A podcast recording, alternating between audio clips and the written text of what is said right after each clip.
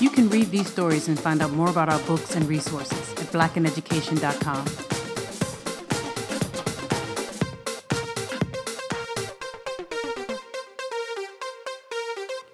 In 1898, many African American voters were, of course, Republican at the time, as this was the party of Lincoln, the party that supported the Emancipation Proclamation and needed reforms during Reconstruction.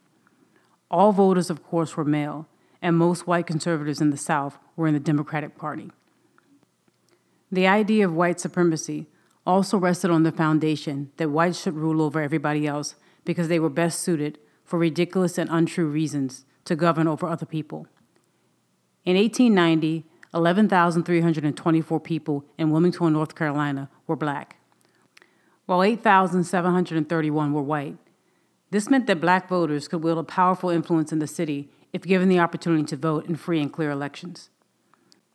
There was, however, a concerted effort in the South to remove African Americans from any progress they made after Reconstruction, and Wilmington, North Carolina was no different.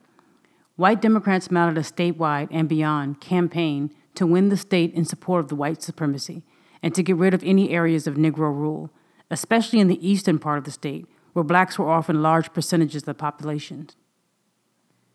In the Democratic Handbook of 1898, the State Democratic Executive Committee of North Carolina wrote The condition of public affairs that confronts us calls for the most strenuous efforts on the part of all patriotic North Carolinians to restore good government to our beloved state. We do assert that in the administration of the school law of 1897, it has struck a serious blow to the popularity and efficiency of the common schools in many counties by placing Negroes on the committees to supervise and run the white schools.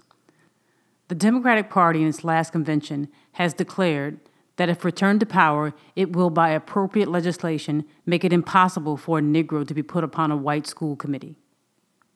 When the Democratic Party came into power, it found that in many of the counties and towns of the East, heavy taxes had been levied and collected, and the money had been stolen or squandered. The Republican Party then, as now, was weighed down by the Negro, and to appease him, counties and towns, then as now, were turned over to him to pillage and plunder. In many counties and towns in the East, the county scrip was hawked about and was really worth but little more than the worthless Republican state bonds. The credit of the counties and towns, like the credit of the state, was destroyed. The reasons for this were very plain and simple. Under Republican rule, many of these counties and towns were in the dominion of ignorant Negroes and vicious white men, who were dependent upon the Negroes for the places they held. Under Democratic rule, these same counties and towns were under the control of honest, capable white men. The lawless element among the Negroes and the whites also knew that honest, faithful, and capable men were in charge of the local offices, and there was a marked difference in their behavior. With this honest, faithful execution of the law came a feeling of security to life and property, which did not and cannot exist under Republican rule. The blacks, as well as the whites, were vastly better off, and it is a crime against the Negro as well as an outrage upon white men to again turn those counties and towns over to Republican rule. For Republican rule in the East means Negro rule, and Negro rule is a curse to both races. Such was the state of affairs in Wilmington, North Carolina in 1898, and as Wilmington was square in the crosshairs of this attack, with a large number of black voters and black city officials, conservative whites and some others felt that the city was in the control of black men or those who owed their offices to black voters, thus overturning the rule of white supremacy and governance in the city. What happened in Wilmington, North Carolina was no mistake. It was a planned effort to regain control of the city's government through any means necessary, immoral, legal, or illegal. Local businessmen formed secret and not so secret councils. Vigilante and militia groups organized in the days and months leading up to the election on November 8, 1898. Speeches and rallies were openly held throughout the area in eastern North Carolina, calling for white governance and an end to Negro rule. Even the Chamber of Commerce issued a declaration in support of white government rule for the supposed good of the city.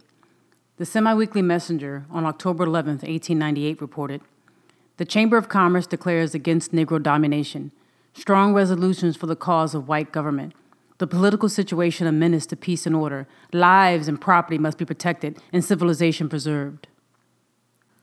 The threat of violence was so real and the push for white governance was so forceful that an agreement was made between white Democrats in New Hanover County, where Wilmington is located, and Republican officials in the county, and the governor of North Carolina, who was a Republican at the time, Governor Daniel L. Russell.